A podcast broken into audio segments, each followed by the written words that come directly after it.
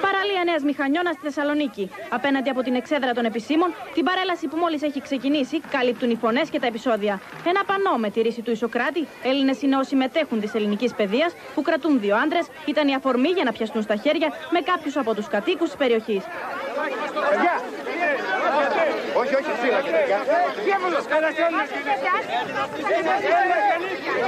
Η ένταση των προηγούμενων ημερών που ξεκίνησε από τις αντιδράσεις γονέων μαθητών του γυμνασίου που δεν ήθελαν να κρατήσει τη σημαία ο 15χρονο Αριστούχος Αλβανός μαθητής, σήμερα κορυφώθηκε.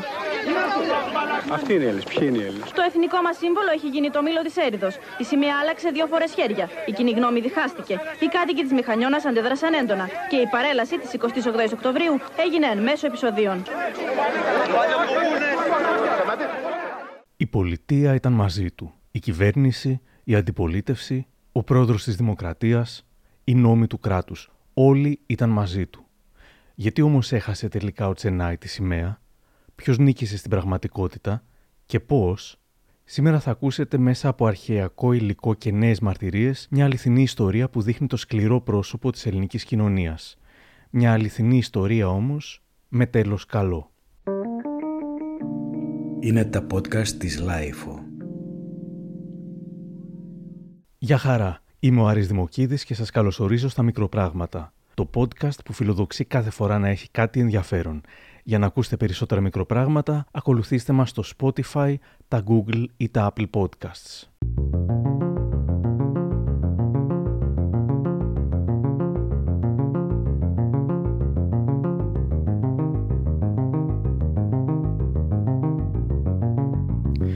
Ο Οδυσσέας Τσενάη γεννιέται στη Σκόδρα της Αλβανίας το 1985. Από την πόλη του θα ξεκινούσε τον Ιανουάριο του 1990 η ανατροπή του κομμουνιστικού καθεστώτος. Στην Ελλάδα βρίσκεται στα 12 του. Ο πατέρας του αξιωματικός πτυχιούχος του Πανεπιστημίου, η μητέρα του απόφοιτη Λυκείου, η θεία του φωτορεπόρτερ ανταποκρίτρια, η γιαγιά του καλλιτέχνης, τραγουδίστρια θεάτρου και ηθοποιός. Ξεκινά να πηγαίνει στο ελληνικό γυμνάσιο της Νέας Μηχανιώνας, χωρίς να ξέρει ελληνικά. Δύο χρόνια μετά θα γινόταν πρώτο θέμα στις ειδήσεις. Ω άριστος μαθητής, ο Τσενάη είναι ένα πρότυπο για τη νέα γενιά των παιδιών από την Αλβανία που μεγαλώνουν στην Ελλάδα. Και επιτέλους, τα δελτία ειδήσεων που για δικούς τους τρομολαγνικούς λόγους μιλούσαν για τους Αλβανούς μόνο στο αστυνομικό δελτίο, έβγαλαν έναν Αλβανό που δεν κατηγορείται για κλοπή ή για άλλο έγκλημα. Κι όμως, πάλι κατηγορούνταν. Κατηγορούνταν πως ήταν υπερβολικά καλός μαθητής. Καλό, κακό, ό,τι και να έκανε κάποιος Αλβανός κάτοικος της Ελλάδας, θεωρούνταν για κάποιος αμφιλεγόμενο. Υπήρξε κύμα συμπαράστασης στον Τσενάη, κάποιες φορές με υπερβολές όπως το κάψιμο ελληνικών σημαίων στην Αλεξανδρούπολη. Στην αντιπαράθεση που δημιουργήθηκε, παρεμβαίνει ο πρόεδρος της Δημοκρατίας Κωστής Στεφανόπουλος, που χαρακτηρίζει αστείες τις αντιδράσεις. Ένα παιδί λοιπόν που μετέχει της ελληνικής παιδείας, αριστεύει και διακρίνεται, ασφαλώς γίνεται Έλληνας υπό την έννοια την ευρύτερη και δικαιούται να φέρει την ελληνική σημαία. Ο Πρωθυπουργός Κώστας Σιμίτης τονίζει: Νιώθουμε πραγματικό σεβασμό για τους σημεοφόρους από την Αλβανία. Και η αξιωματική αντιπολίτευση Νέα Δημοκρατία συμφωνεί. Στελέχη του κόμματος, όπως ο Προκόπης Παυλόπουλος, τάσσονται δημοσίως υπέρ του μαθητή. Κανείς δεν μπορεί να το αφαιρέσει κάτι τέτοιο. Πολύ περισσότερο η Ελλάδα. Η Ελλάδα που είναι μια ανοιχτή χώρα, χώρα πολιτισμού, χώρα παραγωγής πολιτισμού. Το ίδιο και ο πρώην πρόεδρος της Νέας Δημοκρατίας, Μιλτιάδης Εύερτ, αλλά και ο πρώην πρωθυπουργός Γεωργίο Ράλης. Σαν τις μύγες μέσα στο γάλα ξεχωρίζουν ο τότε βουλευτής αργότερα νομάρχης Θεσσαλονίκης Παναγιώτης Ψωμιάδης, Έλληνας γεννιέσαι, δεν γίνεσαι, λέει, ο ανεξάρτητος βουλευτής Γιώργο Καρατζαφέρης και ο πρώην υπουργός του Πασόκ Ευάγγελος Γιανόπουλο, που λέει πως αυτή η γιορτή είναι μόνο για τους Έλληνες. Η σημαία του κράτους μας και την κρατούν μόνο Έλληνες. Ο Μητροπολίτης Θεσσαλονίκης Παντελεήμονο Δεύτερος σημειώνει πως δεν πρέπει να ισοπεδώνουμε τα πάντα και να δίνουμε την ελληνική σημαία σε Αλβανούς. Ο Αρχιεπίσκοπος Χριστόδουλος, αν και ρωτήθηκε, αρνείται να πάρει θέση στο ζήτημα. Παρότι είχε τον νόμο και το επίσημο κράτος με το μέρος του, ο Τσενάη δεν θέλει να διχάσει και παίρνει μια μεγάλη απόφαση. Είναι δικιά μου απόφαση. Και δεν θέλω να υπάρχουν αντιδράσεις στην κοινωνία. Παρετήθηκε από το δικαίωμά του να είναι ο σημειοφόρος. Ήταν μια μεγάλη εμπειρία και μου έχει αφήσει ένα μήνυμα. Θα συνεχίσω να διαβάζω πολύ. Δηλώνει μετά τη συνάντησή του με τον Υπουργό Μακεδονίας Τράκης Γιάννη Πασχαλίδη, ο οποίος ανακοινώνει ότι το Υπουργείο θα επιβραβεύσει με υποτροφία τον Αλβανό μαθητή, αλλά και όσους άλλους αλλοδαπούς μαθητές έχουν αριστεύσει σε σχολεία της Βόρειας Ελλάδας.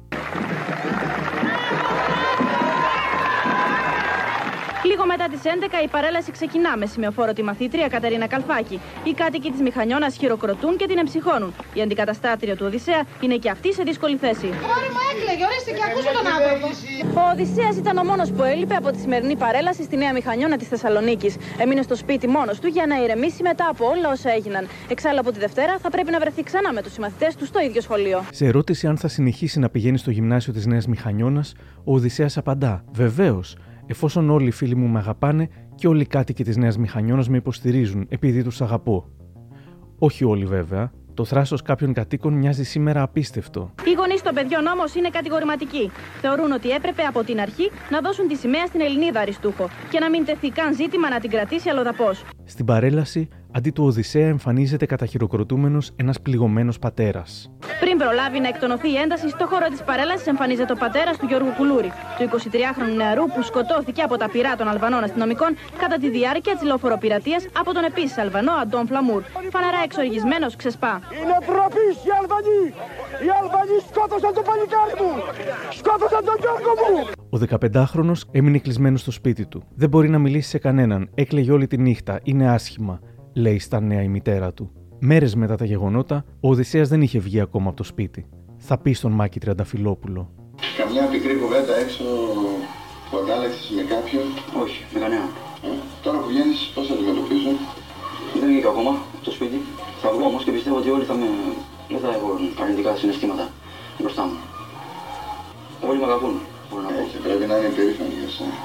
Πάντως αυτός που υποστήριξε περισσότερο τον Τσενάη ήταν ο Θόδωρος Πάγκαλος, με τον χήμα τρόπο του ταυτόχρονα προσβλητικό αλλά και απολαυστικό. Μεταξύ άλλων, μίλησε για εξαγριωμένες ηλίθιες φάτσες που δεν εκφράζουν τίποτα, αλλά αντίθετα ντροπιάζουν τους Έλληνες. Ο Θόδωρος Πάγκαλος ήταν ήρεμος και χαμογελαστός στα εγγένεια του Αρχαιολογικού Μουσείου της Ελευσίνας. Μέχρι τη στιγμή που ερωτήθηκε για τα γεγονότα της Μηχανιώνας, τότε ο Υπουργός Πολιτισμού ξέσπασε με οργή. Δύο φορές τον τελευταίο μήνα ντράπηκα γιατί είμαι Έλληνας, είπε. Οι έξαλλε, ηλίθιες και εξαγριωμένες φάτσες που είδα χθες, που πιστεύω δεν μπορεί να εκφράζουν τη Νέα Μηχανιώνα, τους πρωτόγονους αυτούς ανθρώπους, οι οποίοι έλεγαν σε ένα νέο παιδί που διάλεξε να γίνει Έλληνας και που μας έδωσε ένα μάθημα κύρους, σοβαρότητας, ευφύας. Οι Έλληνες αυτοί που παριστάνουν τους Έλληνες είναι ντροπή για την Ελλάδα, ντροπή οι φωνές τους, ντροπή η άποψή τους, ντροπή η ύπαρξή τους. Κάτοικοι της Μηχανιώνας μοιάζονται και έξαλλοι αποφασίζουν να καταθέσουν αγωγή αποζημίωσης εις βάρος του Υπουργού Πολιτισμού. Οι δηλώσεις του κυρίου Πάγκαλου είχαν στόχο την τιμή και την υπόλοιψή μας, αναφέρουν.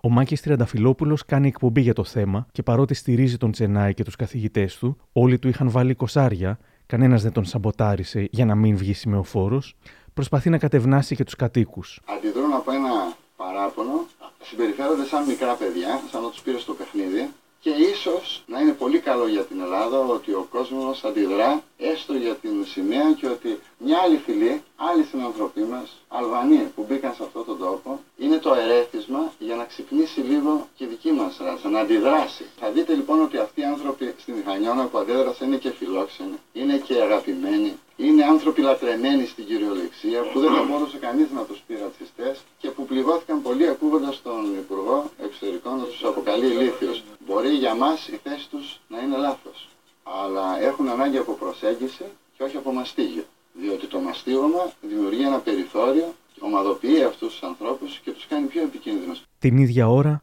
σε μια άλλη Ελλάδα, Την ίδια ώρα, σε μια άλλη γωνιά της Ελλάδας, η 12χρονη Μαρία Μπεχάρα από την Αλβανία σηκώνει με καμάρι την ελληνική σημαία κατά τη διάρκεια της μαθητικής παρέλασης στην πόλη του Μεσολογγίου. Οι επίσημοι και οι πολίτες χειροκροτούν. Με λένε Μαρίνα Ντεχάρα και νιώθω περήφανη που κράτησα την ελληνική σημαία. ο Τσενάη εμφανίζεται μάλλον απρόθυμα σε κάποια δελτία ειδήσεων. Ο Τριανταφυλόπουλος όμως πηγαίνει αυτοπροσώπως στο σπίτι του στη Νέα Μηχανιώνα. Ο 15χρονο βγαίνει σοβαρός, ολιγόλογος, κάποιοι θα πούν μουτρωμένο. Δεν κάνει επίθεση γοητείας για να γίνει συμπαθής, παρά τις πάσει του δημοσιογράφου. Μιλάει ελληνικά, όχι απλά καλά, αλλά ωραία, παρότι είναι μόλις 2 με 2,5 χρόνια στην Ελλάδα. Εγώ προσωπικά μπορώ να πω ότι αισθάνθηκα άσχημα. Εγώ γεννήθηκα στην Αλβανία, είναι η πατρίδα μου που γεννήθηκα, αλλά η Ελλάδα είναι η δεύτερη πατρίδα όπου παιδεύουμε, δηλαδή παίρνω την παιδεία, την ελληνική παιδεία, αυτή την πλούσια παράδοση, την πολύ αξιοθαύμαστη. Αυτό που με κάνει εμένα νιώθω Έλληνας είναι πάντα αυτή η παιδεία. Αυτός το, το περιβάλλον, το ελληνικό περιβάλλον, αυτή η παράδοση που με τραβάει πάρα πολύ. Σε τραβάει. Πολύ. Με ψυχή σου αυτή την παιδική, η οποία αυτή τη στιγμή είναι πληγωμένη. Μου είπε η γιαγιά το βράδυ που κοιμήθηκε μαζί σου ότι στον ύπνο παραμίλαγες. Ποιος τι έβλεπες, ε; Ο Τριανταφυλόπουλο προσπαθεί να το αποσπάσει τις τηλεοπτικές απαντήσεις που θέλει. Ενδιαφέρουσα στιγμή, όταν για πολλωστή φορά τον παροτρύνει να μην είναι σφιγμένος και να τα πει έξω από τα δόντια, ο Τσενάη του απαντά με απλότητα. Μήπως ζήλεψε γι' αυτό κάποιοι, επειδή ένα άλλο παιδί. Δεν, δεν ξέρω, δεν. Από άλλη χώρα. Δεν τους έχω ρωτήσει. Πήρε τα πρωτεία από τα, από τα παιδιά τους; Αυτό είναι πρόβλημά τους. Εγώ δεν ασχολούμαι με αυτά. Έκανα τη δικιά μου δουλειά, διάβασα, πήρα το βαθμό μου. Σε βλέπω λίγο συγκρατημένο, λίγο σφιγμένο, γιατί; Αυτό είναι ο τρόπος ομιλίας μου, δεν είναι. Όχι πέρα από τον τρόπο ομιλίας σου. Σε βλέπω λίγο διστακτικό, σκέφτεσαι πολύ. Ναι. Πριν να απαντήσεις, μην κάνεις λάθος. Πρέπει να λες την αλήθεια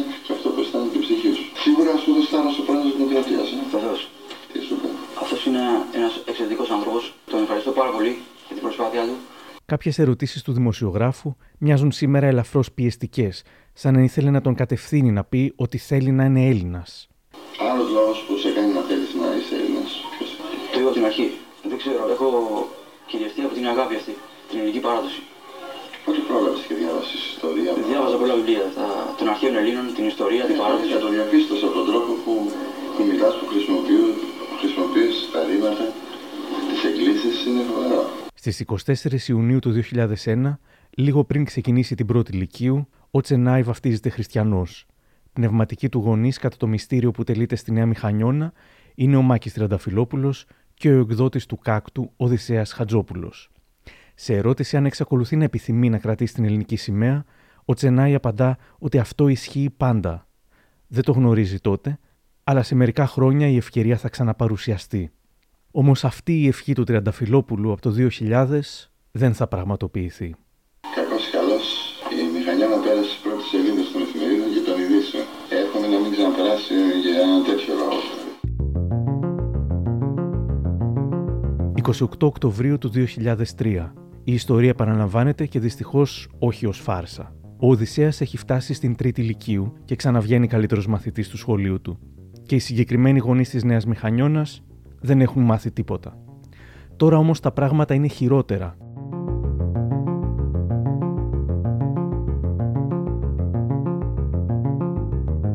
Ενώ το 2000 οι μαθητές του Οδυσσέα ήταν μαζί του και εναντιώθηκαν στους γονείς τους, τώρα τον εγκαταλείπουν. Και όχι μόνο αυτό, αλλά προχωρούν σε κατάληψη του σχολείου για να μην παρελάσει ως σημεοφόρος. Εάν γίνει πόλεμος, ποιανού το μέρος θα πάρει, λέει η συμμαθητής τους σε δημοσιογράφους. Ήταν φυσικά ανιστόρητοι, αλλά δεν είναι μόνο δικό τους λάθος. Μίλησα σήμερα με τον γεννημένο στην Αλβανία ηθοποιό και σκηνοθέτη Λαέρτη Βασιλείου. Εκείνες τις μέρες είχε μιλήσει πολλές φορές στα κανάλια για την υπόθεση του Οδυσσέα και δέκα χρόνια αργότερα θα γινόταν και ο ίδιος πρώτη είδηση όταν εξαγριωμένος όχλος πατριωτών και χριστιανών θα προσπαθούσε να εισβάλλει στο θέατρο χιτήριο λόγω της παράστασης που σκηνοθετούσε. Μετά τα επεισόδια του χιτηρίου, ο Βασιλείο αναγκάστηκε να φύγει από την Ελλάδα και τώρα ζει και εργάζεται στα Τύρανα ως βασικός συνεργάτης του Εθνικού Θεάτρου της Αλβανίας. Πώς είχε βιώσει τότε τα γεγονότα με τον Οδυσσέα, Με μεγάλο θυμό και μεγάλη απογοήτευση. Αίσθημα αδικίας, απογοήτευσης γιατί όταν φεύγεις από μια χώρα η οποία ήταν έγκλειστη επί 50 χρόνια από μια δικτατορία και πας σε μια χώρα που πιστεύεις ότι υπάρχει δημοκρατία και με το καλημέρα ακούς κολοαλβανέ, εκεί λες συγγνώμη, τώρα εγώ έχω έρθει στη Δύση και γιατί αυτός ο άλληλος παραγμός, όπως έγινε με τον Οδυσσέα για τη σημαία, δηλαδή τα βάλανε με ένα μαθητή να σηκώσει τη σημαία αλλά θα πει ότι είναι Έλληνας. Δεν νομίζω ότι όταν πολεμούσαν οι Σουλιώτες ήρθε ο Καποδίστριας και τους είπε θα κάνετε τον πόλεμο αλλά ή ο Ρίγα Φεραίο. Θα πείτε πρώτα ότι είστε Έλληνας και μετά θα κάνετε τον πόλεμο. Όχι, θέλανε να κάνουν τον πόλεμο. Να διώξουν τους Οθωμανούς και ό,τι ξύπνησε μετά ως ελληνική συνείδηση που έφτασε μέχρι την θεμελίωση του ελληνικού κράτους ήταν άλλο θέμα. Μην χρησιμοποιούμε τους Αλβανούς, παύλα Αρβανίτες, κάθε φορά που τους χρειαζόμαστε για να μας κάνουν τους πολέμους. Δηλαδή, όταν θέλουμε παλικάρια με φουστανέλες, θυμόμαστε ότι είμαστε αδέρφια με τους Αλβανούς. Ο Οδυσσέας και οποιοδήποτε άλλο παιδί είναι θύμα προπαγάνδας μαύρης. Αν δεν υποθεί η ιστορία της Αρβανιτιάς, θα έχεις Οδύσσιες και Λαέρτιδες πάρα πολλούς.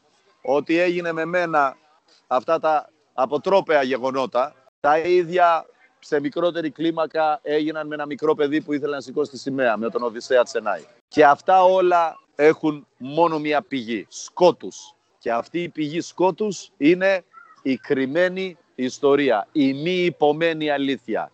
Ο Οδυσσέας είναι μια χαρά, είναι καθηγητής στην Αμερική, δεν τον νοιάζει τίποτα. Ο Λαέρτης είναι στο Εθνικό Θέατρο της Αλβανίας πια, αφού στην Ελλάδα φοβούνται, τέλος πάντων. Ο λαός θα συνεχίσει να έχει τα ίδια προβλήματα εάν δεν υποθεί η αλήθεια. Διάφοροι ακαδημαϊκοί κύκλοι έπρεπε να κάνουν μεγαλύτερη δουλειά για να ενημερώσουν τον κόσμο και για να μην υπήρχε αυτός ο ρατσισμός, για να καταλάβουμε ότι οι Έλληνες και οι Αλβανοί είναι ίδιος λαός, έχουν κοινή ρίζα.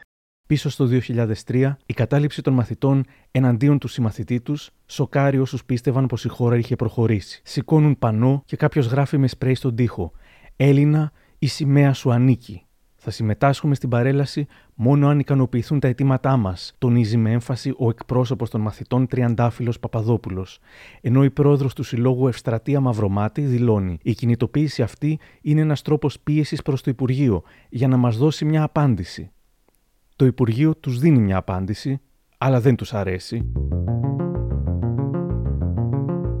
Ο Υπουργός Παιδείας Πέτρος Ευθυμίου τονίζει: Έχουμε δηλώσει ρητά ότι μόνο όταν τα ίδια τα παιδιά θέλουν και νιώθουν περήφανα να σηκώνουν το έμβλημα του σχολείου τους, το εθνικό σύμβολο της Ελλάδας, μπορούν να είναι σημεοφόροι. Οπότε το μπαλάκι πετιέται πάλι στον Οδυσσέα και σκαταδικάζουν για άλλη μια φορά όλα τα κόμματα τη στάση των γονιών και αυτή τη φορά και των μαθητών. Και ο πνευματικός κόσμος στηρίζει τον Οδυσσέα. Ο Διονύσης Σαββόπουλος δηλώνει στην τηλεόραση. Είναι ένα παιδί που ήρθε να ζήσει στην Ελλάδα, έμαθε τα ελληνικά πολύ καλά, αποδείχτηκε πρικισμένο. Το θέμα είναι πώς νιώθει αυτός. Ο συγγραφέας Χρόνης Μίσιος. Δυστυχώς δεν είναι η πρώτη φορά που συμβαίνουν τέτοια λυπηρά φαινόμενα. Εγώ τα χαρακτηρίζω κατάλοιπα ρατσισμού. Ο συγγραφέας Γιώργος Καμπαρδόνης. Εάν αρίστευσε και δεν τον αρίστευσαν, εάν αρίστευσε και έχει ελληνικό φρόνημα, να την κρατήσει τη σημαία. Νομίζω το δικαιούται. Εξάλλου, καλύτερα με εμάς τέτοιοι άνθρωποι παρά με τους απέναντι. Και ο σκηνοθέτης Ανδρέας Βουτσινάς. Ντρέπομαι για την εξέλιξη που έλαβε το θέμα. Ντρέπομαι κυρίως για τους γονείς. Ντρέπομαι γιατί είμαι κι εγώ Έλληνας που έζησα στο εξωτερικό.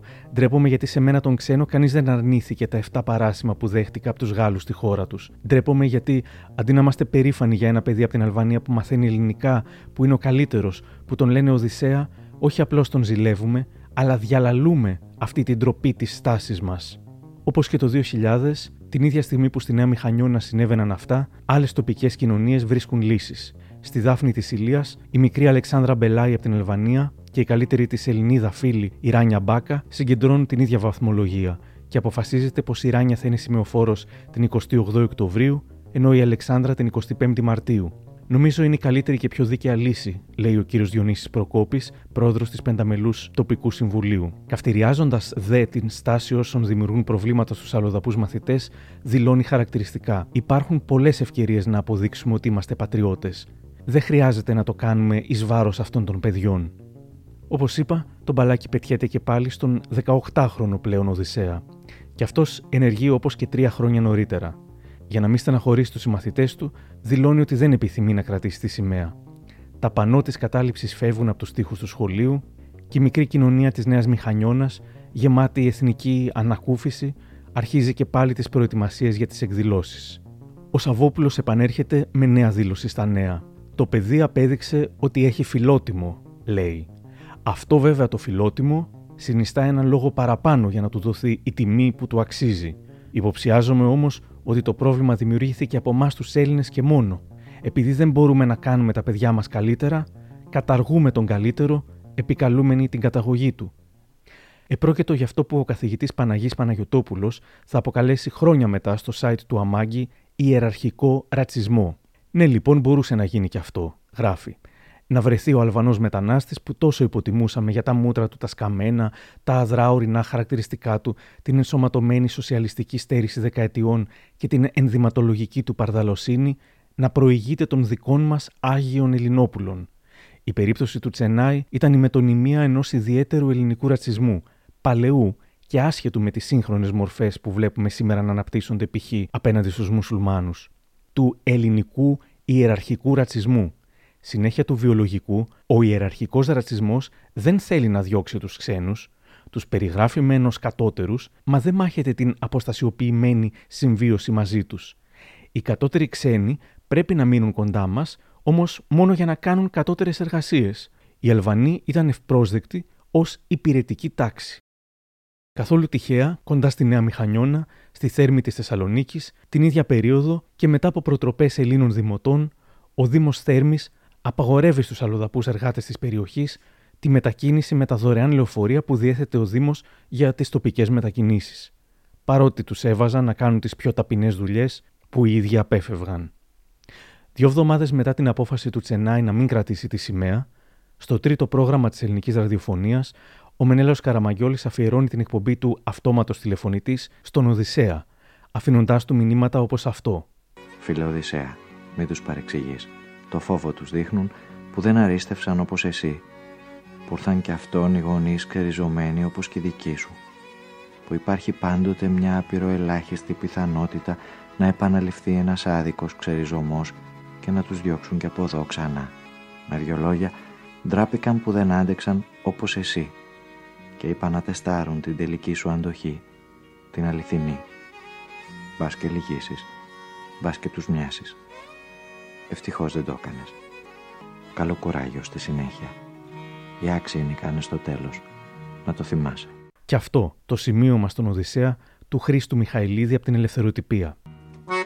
Οδυσσέα, συγγνώμη. Νόμιζα κι εγώ πως θα μπορούσε να αλλάξει η κοινωνία. Η εγκλωβισμένη μέσα στις ανασφάλειες, φοβίες και ενοχές της. Ήλπιζα ότι τα παιδιά τουλάχιστον θα στέκονταν στο πλάι σου. Από τους γονείς δεν περίμενα πολλά. Είχαν την ευκαιρία να σε φέρουν πιο κοντά μας. Αλλά αυτοί, αυτοί οι ίδιοι που στέκονται κλαρίνο όταν η Τζελίλη θριαμβεύει στο ακόντιο και οι άλλοι στην άρση βαρών, αυτοί οι καταθόρυβον μόνο πατριώτες κατάφεραν να σε κάνουν να νιώθεις διωγμένος και μόνος.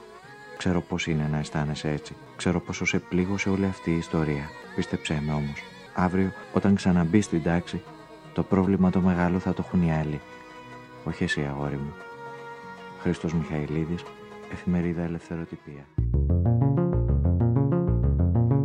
Το 2004, ανάμεσα στους πρώτους των πρώτων των Πανελληνίων, πετυχαίνει την εισαγωγή του στην Πολυτεχνική Σχολή του Αριστοτελείου Πανεπιστήμιου Θεσσαλονίκης, στο τμήμα Μηχανολόγων, αλλά αποφασίζει να μετακομίσει στη ΣΥΠΑ, όπως γράφει σε πρόσφατο στάτους του ο Δημήτρης Χριστόπουλος. Ο Τσενάη δέχτηκε την υποτροφία που του προσφέρθηκε για να σπουδάσει φυσική στο Boston College και έφυγε από την Ελλάδα. Αν έμενα στην Ελλάδα, θα πει τότε στο Ε και το Δημήτρη Αγγελίδη, αυτή η ιστορία με τη σημαία θα με κυνηγούσε για πάντα. Ενώ εδώ αισθάνεσαι ο αυτό σου. Μπορείς να δεις ποιος είσαι κατά βάθος, μακριά από το θόρυβο της δημοσιότητας. Τώρα προσπαθώ να μην το πολύ σκέφτομαι. Λέω, ας το ξεχάσουμε. Και εδώ στην Αμερική δεν έχω αναφέρει τίποτα σε κανέναν. Εντάξει, τσατίζεσαι λίγο, φυσιολογικό είναι, αλλά δεν μου έχει μείνει κάποιο τεράστιο ψυχολογικό τραύμα. σω κιόλας να με βοήθησε να δυναμώσω το χαρακτήρα μου. Ήταν μια καλή άσκηση για τη ζωή. Δεν γίνεται να μην έχεις εχθρούς, και αν προσπαθήσεις να τα πας καλά με όλους, θα έχεις προβλήματα με τον εαυτό σου. Θα αισθάνεσαι καταπιεσμένος για πάντα. Δεν περιμένεις συγνώμη από κάποιους. Συγνώμη, όχι, δεν υπάρχει λόγος. Αυτό που θα μπορούσε να είχε βοηθήσει θα ήταν μια βαθύτερη κουβέντα με τους κατοίκους της τοπικής κοινωνίας. Θα ήταν πολύ καλύτερα αν είχαμε αλληλοκατανοηθεί. Υπάρχουν φορές που νιώθεις ότι το περιβάλλον δεν είναι οικείο που σου λείπει η Ελλάδα, τον ρωτά ο Αγγελίδης. Ναι, φυσικά. Λέω, Αμάν, πού είναι η Ελλάδα, πού είναι η δική μου, πού είναι η φίλη μου. Ανυπομονώ να γυρίσω τα Χριστούγεννα για να ξεδώσω. Έχεις φέρει μαζί σου κάτι από Ελλάδα; Έχω φέρει την αλβανική και την ελληνική σημαία και ένα πολύ ωραίο πετραδάκι από το πευκοχώρι της Χαλκιδικής Είχα πάει δύο φορές και είχα μαγευτεί. Ένα άσπρο χαλίκι. Η υπόθεση του Οδυσσέα συζητιέται τότε και στην Αλβανία. Σε ντοκιμαντέρ της αλβανικής τηλεόρασης μιλά και ο Έλληνας διευθυντής της ασφάλειας Αττικής, κ. Στέφανος Σκότης, για τη φημολογούμενη τεράστια εγκληματικότητα των Αλβανών από τα στοιχεία τα οποία έχουμε, χωρίς βεβαίως είπαμε να είναι διαφορετική η εγκληματικότητα των Αλβανών μεταναστών από την ε, εγκληματικότητα των Ελλήνων ή των άλλων εθνικότητων που υπάρχουν στην Ελλάδα, κυρίως φαίνεται στη διακίνηση ναρκωτικών, στις κλοπές, στις πλαστογραφίες πιστοποιητικών και εκεί πρέπει να κάνω μια υποσημείωση και να πω είναι λογικό οι οικονομικοί μετανάστες να μετέχουν περισσότερο στις πλαστογραφίες πιστοποιητικών γιατί είναι τα δικαιολογητικά από τα οποία θα γίνει η νομιμοποίησή τους. Αυτό όμως δεν μπορεί να αναιρέσει τη γενική εικόνα. Εδώ πρέπει να επίσης να σημειώσω και το εξής. Σε πολλές από τις εγκληματικές ενέργειες που μετέχουν Αλβανοί, ενεργούν μαζί με Έλληνες κακοποιούς. Το ίδιο έτος, στην Ολυμπιακή χρονιά 2004, με τον απόδιο Πομπέο τράγο σε άλλη ήπειρο πια, η νίκη της Αλβανίας επί της Εθνικής Ελλάδας στο ποδόσφαιρο δίνει την ευκαιρία για ανθρωποκυνηγητός στους δρόμους, μαχαιριές και τη δολοφονία Αλβανού φιλάθλου που πανηγύρισε στη Ζάκυνθο. Η Χρυσή Αυγή κρύβεται πίσω από την ποδοσφαιρική γαλάζια στρατιά που κυκλοφορεί τα Φεϊβολάν Δεν θα γίνεις Έλληνας ποτέ, Αλβανέ. Και τα επόμενα χρόνια, μέλη της υποτιμημένης ακόμα Χρυσής Αυγής προκαλούν επεισόδια σε παρελάσεις με αλλοδαπούς σημεοφόρους.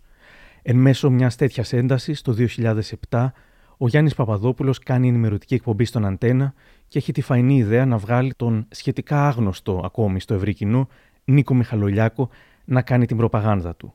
Όπου ο Μιχαλολιάκος, θρασίτατο, είχε και παράπονα. Κύριε Παπαδόπουλε, να, επι... να επισημάνω. Παρακαλώ. Αναγγείλατε τους πάντες στην αρχή αυτή της εκπομπής, τους προσκεκλημένους σας, εκτός εμού. Αυτή η εξαίρεση μου περιποιεί τιμή. Εν πάση περιπτώσει. Είμαι ξεχωριστός. Αυτό μου περιποιεί τιμή. Εντάξει. Εάν Αν νομίζω ότι είστε ξεχωριστός. Και ήμουν από τα βάθη της Αφρικής, θα ήμουν εκεί στο πάνελ. Κύριε Μιχαλολιάκο, όπως βλέπετε, σας προσκαλέσαμε. Το λέω για να προς γνώση εκφέρετε των τηλεθεατών την σας, άποψή σας παρακολουθούν. και θα ήθελα παρακαλώ. Στην ερώτηση του εκπροσώπου των Αλβανών εργαζομένων στην Ελλάδα γιατί χειροκροτάτε όταν σηκώνουν την ελληνική σημαία οι Ολυμπιονίκες που δεν γεννήθηκαν Έλληνες και όχι ελληνική παιδεία δεν έχουν, αλλά δεν μιλούν ούτε λέξη ελληνικά, θύχτηκαν σχεδόν όλοι οι καλεσμένοι. Από τον Ιάσον Τριανταφυλλίδη που κατήγγειλε outing αθλητών μέχρι τον Άδωνη Γεωργιάδη, εκπρόσωπο τότε του Λάος. Ο Μιχαλολιάκος απαντά βάζοντας αυτό γκολ. Είναι δύο έθνη που για περισσότερα από χίλια χρόνια βρισκόντουσαν σε μια στενή σχέση. Κατά τούτο λοιπόν, κατά τούτο, λοιπόν οι Ολυμπιονίκες αυτοί θα μπορούσαν να θεωρηθούν Έλληνες ακόμη και αν σε κάποιο διάστημα είχαν αλβανική συνείδηση. Προφανώς δεν κατάλαβε πως αυτό που είπε για να δικαιολογήσει την αποδοχή των Αλβανόφωνων Ολυμπιονικών μας θα μπορούσε κάλλιστα να έχει χρησιμοποιηθεί και για τον Οδυσσέα.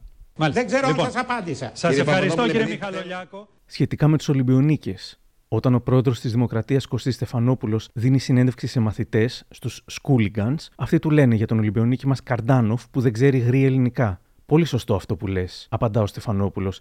Υπάρχει και μια προκατάληψη εναντίον των Αλβανών. Αν στη θέση του Αλβανού μαθητή Φέρι Πιν ήταν ο γιος του κυρίου Μπέρν, του Αμερικανού πρέσβη, θα ενοχλεί το άραγε ο κόσμος. Δεν νομίζω. Πάντως ο Τσενάι, σχετικά με τις συγκρίσεις με Ολυμπιονίκες, είχε μιλήσει με σεμνότητα το 2004. Για τη δήλωση του Υπουργού Μακεδονίας Θράκη ότι οι σχολικές επιδόσεις του ήταν εισάξιε, αν όχι σημαντικότερες από τα μετάλλια που είχαν φέρει οι Ολυμπιονίκες, λέει. Εντάξει, δεν πιστεύω ότι μπορείς να συγκρίνεις σχολικές επιδόσεις με χρυσά μετάλλια. Βλέπεις όμως ότι στην περίπτωση του αθλητισμού, ο οποίος δημιουργεί θέαμα και φέρνει χρήματα, μια κατάσταση αντιμετωπίζεται με δύο μέτρα και δύο σταθμά. Δεν δείχνει μια υποκρισία όσων μιλάνε για εθνικά ιδεώδη. Το 2005, ο Τσενάη συνεχίζει να παρακολουθεί το τετραετές προπτυχιακό πρόγραμμα φυσικής του Κολεγίου της Βοστόνης. Τότε μετακομίζει και η οικογένειά του στη Βοστόνη. Κέρδισαν πράσινες κάρτες στη λοταρία που διοργανώνουν κάθε χρόνο οι ΙΠΑ. Απαντά στο γιατί το 2008 στον ταχυδρόμο. Οι γονείς μου είχαν κουραστεί. Είχαν επηρεαστεί πιο πολύ από μένα στο θέμα της σημαίας. Είχαν μια πίκρα και ήθελαν να φύγουν. Στη Μηχανιώνα δούλευαν σε ένα εργοστάσιο δικτυών. Το να γυρίζουν σπίτι και να είναι απομονωμένοι από την κοινωνική ζωή και να σκέφτονται την πατρίδα τους ήταν δύσκολο. Και τώρα όμως μετανάστες είναι. Είναι δύσκολα. Η απομόνωση εδώ ίσως είναι χειρότερη. Οι γονείς μου ξέρουν λιγότερα άτομα. Εδώ δεν έχεις γείτονες. Είναι σε μια μεταβατική περίοδο ακόμα. Ο πατέρας μου είναι οδηγός φορτηγού σε μια εταιρεία και η μητέρα μου δουλεύει στην κουζίνα ενός εστιατορίου. Κλασικές δουλειές μεταναστών. Είναι στο δικό μας χέρι να βελτιώσουμε το μέλλον. Όλα τα στοιχήματα τώρα είναι πάνω σε μένα και τις αδερφές μου.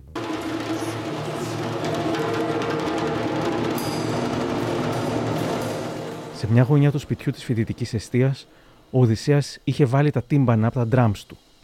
Παίζω σε ένα συγκρότημα μαζί με άλλα παιδιά, λέει. Έχουμε φτιάξει δικά μας τραγούδια, ροκ μουσική. Θέλουμε να κάνουμε κάποιο demo.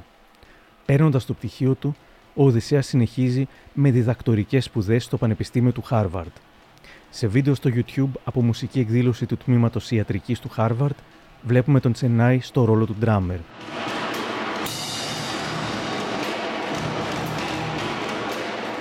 Την αποφύτιση του δόκτορος πλέον Τσενάι από το Harvard Medical School ακολουθούν τέσσερα χρόνια εργασίας στο νοσοκομείο BWH της Βοστόνης.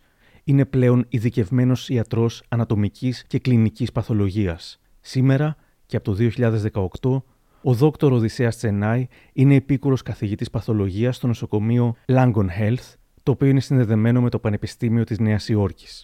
Με τον Τσενάη μακριά από τη χώρα να σπουδάζει, να προοδεύει και να ζει τη ζωή που του αξίζει, Έλληνες εθνικιστές ακόμα παλεύουν να τον κοντίνουν. Με fake news από τότε που δεν ξέραμε καν τον όρο. Ο πιο επίμονος αστικός μύθος που έγινε πολύ δημοφιλής το 2012 δημοσιεύτηκε σε site με τον ταιριαστό τίτλο κολοχανίο.gr.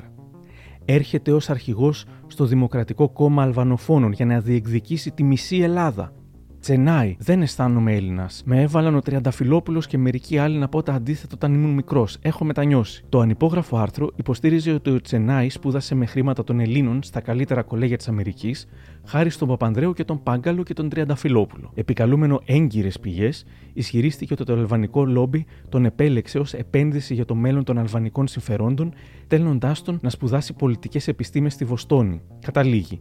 Έτσι προετοιμάζουν το νέο δημοφιλή ηγέτη με στόχο το νέο κόμμα να ισχυροποιήσει ακόμα περισσότερο το ρόλο της Αλβανίας στα Βαλκάνια. Πληροφορίες αναφέρουν ότι ο Τσενάη φυτά στη σχολή ηγετών του Χάρβαρντ, αφού έκανε ένα πέρασμα για τα μάτια του κόσμου από το τμήμα φυσικής του Boston College. Τότε έγραψε ένα άρθρο στα μικροπράγματα στο site της LIFO που είχε τίτλο Σταματήστε να προωθείτε μαλακίες, τα κακόβουλα ψέματα για τον Οδυσσέα Τσενάη. Α μην χάνουμε χρόνο με την κατάρριψη των ανακριβιών, ούτε τον πλήρωσε η Ελλάδα να σπουδάσει, ούτε πολιτικές επιστήμες, ούτε σχολή ηγετών, ούτε κόμμα, ούτε θα γυρίσει Ελλάδα, ούτε να μας φτύσει γενικώς θα έπρεπε. Εν τω μεταξύ, με την τότε πρόσφατη είσοδο της Χρυσής Αυγής στη Βουλή, στο Κοινοβούλιο είχαμε αγριάνθρωπου που αναρωτιώσουν αν έβγαλαν το δημοτικό και θα μας πείραζε ο Αριστούχος Τσενάη.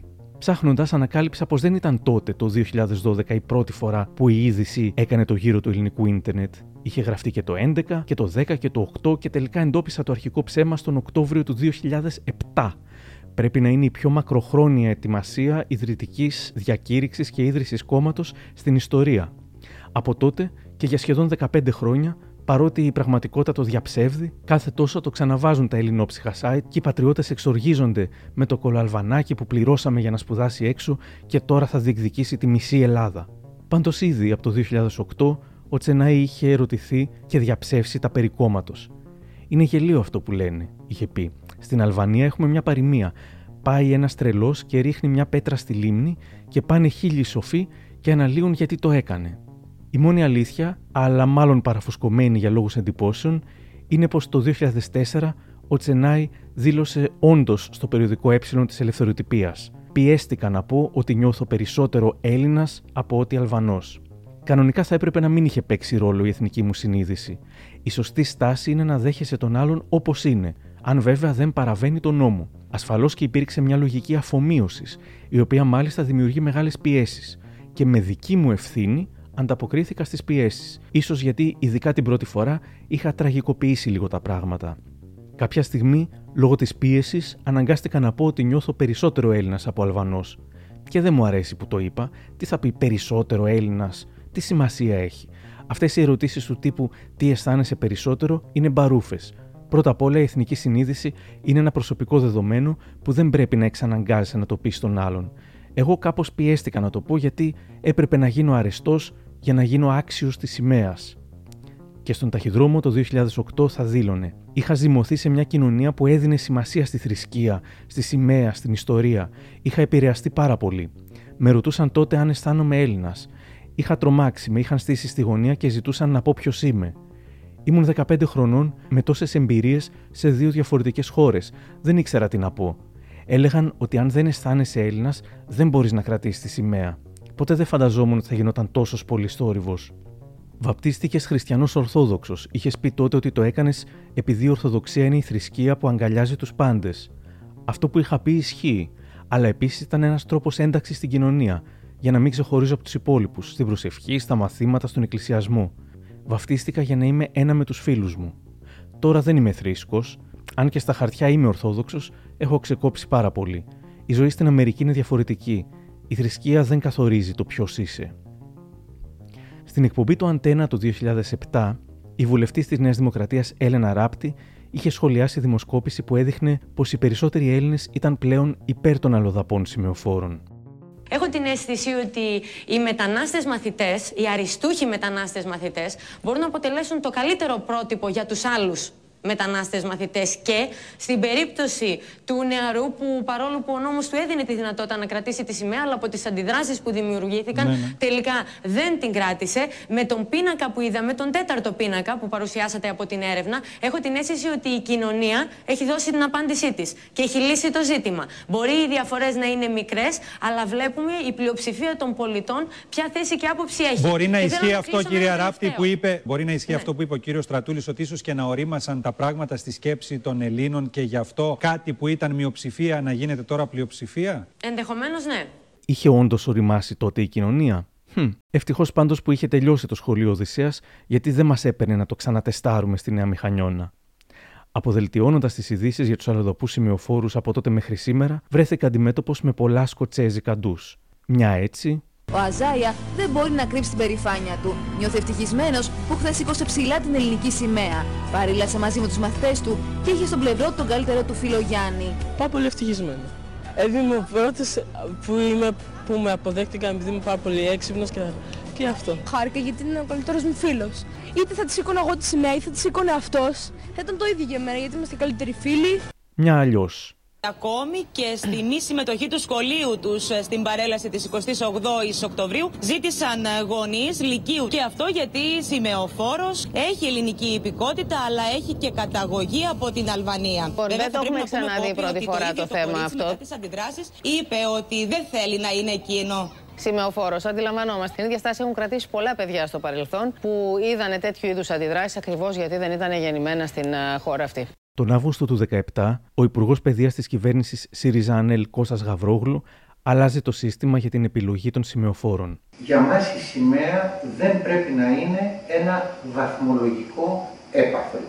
Γιατί όλοι έχουν το δικαίωμα να την κρατούν. Γιατί όλοι έχουν την υποχρέωση να την υπερασπίζονται. Στρατό δεν πάνε μόνο οι άριστοι, πάνε όλα τα παιδιά. Άρα εμείς αυτό που λέμε είναι ότι θα γίνεται κλήρωση ανεξάρτητα από τις επιδόσεις τους για αυτό το θέμα. Υπάρχουν λίγες μεν, αλλά υπαρκτή- υπαρκτές οικογένειες που πιέζουν τους εκπαιδευτικούς ώστε τα παιδιά να πάρουν ψηλούς βαθμούς, ώστε να είναι σημειοφόροι. Αυτό βάζει τους εκπαιδευτικούς σε μια εξαιρετικά δύσκολη ε, κατάσταση και εμείς θεωρούμε ότι δεν έχει κανένας, κανένας το δικαίωμα να παρεμβαίνει στην παιδαγωγική και εκπαιδευτική τους εργασία. Τότε υπήρξαν και παρατράγουδα όπως το Δεν μας ενοχλεί που είναι Αλβανός, αλλά που έχει χαμηλές επιδόσεις. Στην Κοζάνη, λοιπόν, ε, δημιουργήθηκε το πρώτο παρατράγουδο για τις παρελάσεις με αφορμή τις κληρώσεις. Αυτό λοιπόν το μέτρο το οποίο έχει ψηφιστεί, τα παιδάκια που καλούνται να πάνε στην έκτη δημοτικού, δεν έχει σημασία το τι επιδόσεις είχαν την προηγούμενη χρονιά, αλλά όλα μαζί μπαίνουν ε, για κλήρωση Σε και κληροτίδα. σε κληροτίδα ακριβώς. Και όποιος λάχει θα κρατήσει τη σημαία. Έτσι ακριβώς έγινε και σε σχολείο της Κοζάνης. Βγήκε λοιπόν ένας μαθητής αλβανικής καταγωγής με πάρα πολύ χαμηλές επιδόσεις για να κρατήσει τη σημαία. Γι' αυτόν τον μαθητή έγινε η αντίδραση των γονέων, γιατί υπήρξε και άλλη μια κλήρωση λοιπόν για το ότι θα γίνει την 25η Μαρτίου, όπου επίσης κληρώθηκε ένα κοριτσάκι επίσης αλβανικής καταγωγής, αλλά όπως λένε είναι ένα παιδί με φιλότιμο και προσπάθεια, οπότε εκεί δεν τίθεται θέμα. Υπήρξαν και μυστηριώδεις επιθέσεις. Στόχος επίθεσης έγινε το σπίτι όπου διαμένει ο Αμύρ, ο Αφγανός μαθητής που είχε κληρωθεί ως σημεοφόρος για την παρέλαση της 28η Οκτωβρίου, αλλά τελικά παρέλασε με την ταμπέλα του σχολείου του. Σύμφωνα με τη μητέρα του 11χρονου μαθητή, το περιστατικό σημειώθηκε στις 3 τα ξημερώματα. Οι δράστες της επίθεσης πέταξαν πέτρες, μπουκάλια και ένα χαρτί που έλεγε στον Αμύρ να φύγει από την Ελλάδα. Τον αποτροπιασμό του εξέφρασε το Υπουργείο Παιδείας, το οποίο εντωμεταξύ έχει ξεκινήσει προκαταρκτική εξέταση ώστε να διαπιστωθεί γιατί ο Αμύρ δεν παρέλασε ως σημεοφόρος, αν και είχε κληρωθεί. Την υπόθεση έχει αναλάβει το τμήμα ρατσιστικής βίας της ελληνικής αστυνομίας. Τον Οκτώβριο του 19, λίγο μετά την εκλογή της Νέας Δημοκρατίας, η Υπουργός Παιδείας Νίκη Κεραμέο ανακοινώνει επιστροφή στο αρχικό καθεστώς. Τέλος, στην κλήρωση για την επιλογή του σημειοφόρου στα σχολεία βάζει το Υπουργείο Παιδείας. Επιστρέφει στο καθεστώς της αριστείας. Έτσι, στην παρέλαση της 28ης Οκτωβρίου, τη σημαία θα κρατήσει ο μαθητής με τις καλύτερες επιδόσεις. Πιο πρόσφατη περίπτωση που βγήκε στις ειδήσεις, πριν αναβληθούν όλες οι επόμενες παρελάσεις λόγω πανδημίας, μια 17χρονη σημεοφόρο, η Μέρση από την Ιγυρία, που έγινε δεκτή με χειροκροτήματα. Νιώθω σαν να είμαι μια Ελληνίδα. Έχω μεγαλώσει εδώ, γεννήθηκα εδώ. Πάω σχολείο εδώ. Καμάρωσα και στην παρέλαση της 28ης Οκτωβρίου την αριστούχο μαθήτρια με καταγωγή από την Αφρική. Σήμερα το πρωί είδα αυτή την ε, συνέντευξη του Κυριάκου Μητσοτάκη και η αλήθεια τη χάρηκα πάρα πολύ, δεν το περίμενα βλέπουν ότι δεν είναι μόνο Έλληνας, μπορεί να είναι οποιοδήποτε που να είναι ε, σημοφόρο. Δεν ήταν όμως η πρώτη φορά που κρατούσε την ελληνική σημαία. Ε, ήμουν σημοφόρο τρεις φορές, ε, μία στο Δημοτικό, μία στο Γυμνάσιο και τώρα στο Λύκειο. Και στις τρεις φορές ήμουν, πάρα πολύ, ήμουν πάρα πολύ χαρούμενη, συγκινημένη επειδή τα κατάφερα. Κάθε φορά ανταμείβονται οι κόποι μου μέσω αυτού. Όλοι ήταν πολύ υποστηρικτικοί και δεν ένιωσα κανένα αίσθημα υποτίμησης και απορίας γιατί είμαι σημοφόρο. Τα παιδιά την αγαπάνε πάρα πολύ τη μέρη. Πιστεύω ότι είναι η αγαπημένη του σχολείου γενικά. Οι συμμαθητές μου όλοι πολύ χαρούμενοι, πιο χαρούμενοι από μένα που τα κατάφερα. Συνεχώς μου λένε μπράβο, μέρεση και σου αξίζει. Διαβάζει καθημερινά πολλές ώρες για να καταφέρει να εκπληρώσει τα όνειρά της. Εδώ, στην Ελλάδα. Θέλω να σπουδάσω ιατρική και ειδικότητα καρδιολογία. Είναι κάτι που το ήθελα από μικρή και ευελπιστώ να τα καταφέρω. Η παιδοψυχολόγος Αλεξάνδρα Καπάτου τα είπε ωραία πριν κάποιο καιρό στην τηλεόραση. Πολλές φορές οι γονείς μεταφέρουν τις προσδοκίες τους στα παιδιά τους. Και τα παιδιά πάντοτε, σε κάθε τάξη, είναι αυτά που προσπαθούν περισσότερο και αυτά που προσπαθούν λιγότερο. Τα παιδιά έχουν ανάγκη από μια επιβράβευση, από έναν έπαινο, από μια ενθάρρυνση. Οπότε δεν ξέρω πόσο θα τα βοηθήσει το να μην υπάρχει η σημαία ή πρέπει να υπάρχει να αντικατασταθεί με κάτι άλλο. Επίσης, είναι άξιο προβληματισμού για μας ότι ασχολούμαστε τώρα με το θέμα της σημαίας που έχει ένα συμβολικό χαρακτήρα κυρίως, αλλά υπάρχουν τόσα θέματα στην εκπαίδευση τα οποία χρήζουν βοήθειας, όπως παραδείγματος χάρη το πώς θα δημιουργήσουμε κίνητρα στα παιδιά για να μπορέσουν να προχωρήσουν στα μαθήματά τους, να μπορέσουν να ενταχθούν καλύτερα στη μαθησιακή διαδικασία. Η κυρία Καπάτου συνέχισε αναφέροντας και άλλα προβλήματα για να καταλάβεις ότι το θέμα της σημαίας, το οποίο φουσκώνουν συνεχώς κάποιοι γονείς και για το οποίο γίνονται τόσοι τσακωμοί, δεν είναι ό,τι σημαντικότερο, δεν χρειάζεται να είσαι κορυφαία παιδοψυχολόγος. Αλλά βοηθάει. Ξεκίνησα με δύο ερωτήματα το podcast. Παρότι η πολιτεία και ο νόμος ήταν πάντα στο πλευρό του Οδυσσέα, γιατί έχασε τη σημαία και τελικά ποιος νίκησε στην πραγματικότητα – από ό,τι φαίνεται την έχασε γιατί έτσι αποφάσισαν ή ακόμα δεν το ήξεραν πως ήταν χρυσαυγίτες, γείτονες. Η φάση ήταν τι θα πει η νέα μηχανιώνα ή μάλλον το φωνακλάδικο κομμάτι της. Αυτή αποφάσισε, αυτή τον ανάγκασε να κάνει τη μεγαλόψυχη κίνησή του όχι μία αλλά δύο φορές. Όσο για το ποιος νίκησε στην πραγματικότητα, με τη Χρυσή Αυγή στη φυλακή και τον δόκτορα Τσενάη να ζει ευτυχισμένος, καλοπληρωμένος, πετυχημένος και όπως με διαβεβαίωσε κοντινό του άτομο χωρίς ευτυχώς κανένα κόμπλεξ από την ιστορία, δεν ξέρω καν αν έχει νόημα να συζητήσουμε για το ποιος είναι ο πραγματικός νικητής. Κάπου εδώ τελειώσαμε. Για να ακούσετε περισσότερα μικροπράγματα, ακολουθήστε μας στο Spotify, τα Google ή τα Apple Podcasts. Για χαρά!